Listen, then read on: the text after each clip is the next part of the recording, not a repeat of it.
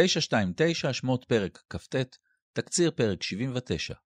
כשהכל יהיה מוכן בעוד 11 פרקים, עכשיו כזכור אלו רק ההוראות, יהיה אפשר לחנוך, לחדש, לקדש, להסמיך לתפקיד.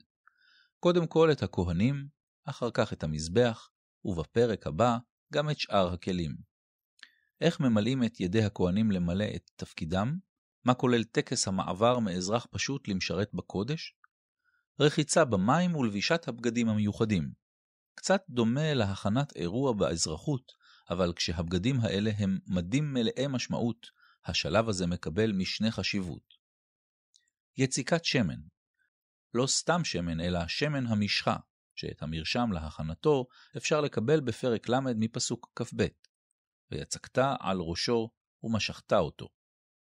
קורבן מפרט רכיבי הקורבן בפסוקים א' עד ג', הפעולות המלוות ומה עושים עם חלקי הקורבן השונים בפסוקים י' עד ל"ד. אחת הפעולות המיוחדות היא סימון הכהנים. ושחטת את העיל, ולקחת מדמו, ונתת על תנוך אוזן אהרון, ועל תנוך אוזן בניו הימנית, ועל בוהן ידם הימנית, ועל בוהן רגלם הימנית. פסוק כ. כל זה לא אורך יום אחד, אלא שבעה ימים. באותם שבעת הימים לא רק הכהנים עוברים תהליך הקדשה, אלא גם המזבח.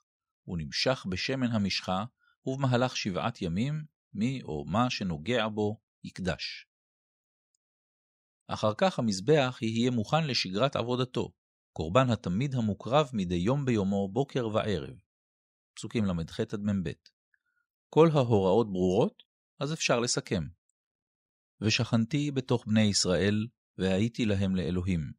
וידעו כי אני אדוני אלוהיהם, אשר הוצאתי אותם מארץ מצרים לשוכני בתוכם, אני אדוני אלוהיהם. פסוקים מ"ה עד מ"ו. למה כדאי לשים לב בפרק? אחת, קודש, וכל ההטיות. מופיע לפחות 18 פעמים בפרק. זה לא משאיר ספק לגבי הנושא המרכזי שלו, הקדושה וההקדשה. למה כדאי לשים לב בפרק 2? אל המילואים. לא כל אל קורבן זוכה לשם, אז כדאי להזכיר את מי שכן. למה כדאי לשים לב בפרק 3? סמיכת היד. אחת הפעולות המעניינות בהבאת הקורבן, שמופיעה אגב בסוגי קורבנות נוספים אך לא בכולם, היא סמיכת ידו של מביא הקורבן על ראש קורבנו. הפעולה הזו זכתה להסברים שונים, הזדהות, בעלות, שחרור מבעלות, המרה. ולמה כדאי לשים לב בפרק 4? יש מצות. לא רק מה שאולי נשאר לכם מליל הסדר, חפשו אותם בפרק. את התקציר כתבה מרים בלומנטל.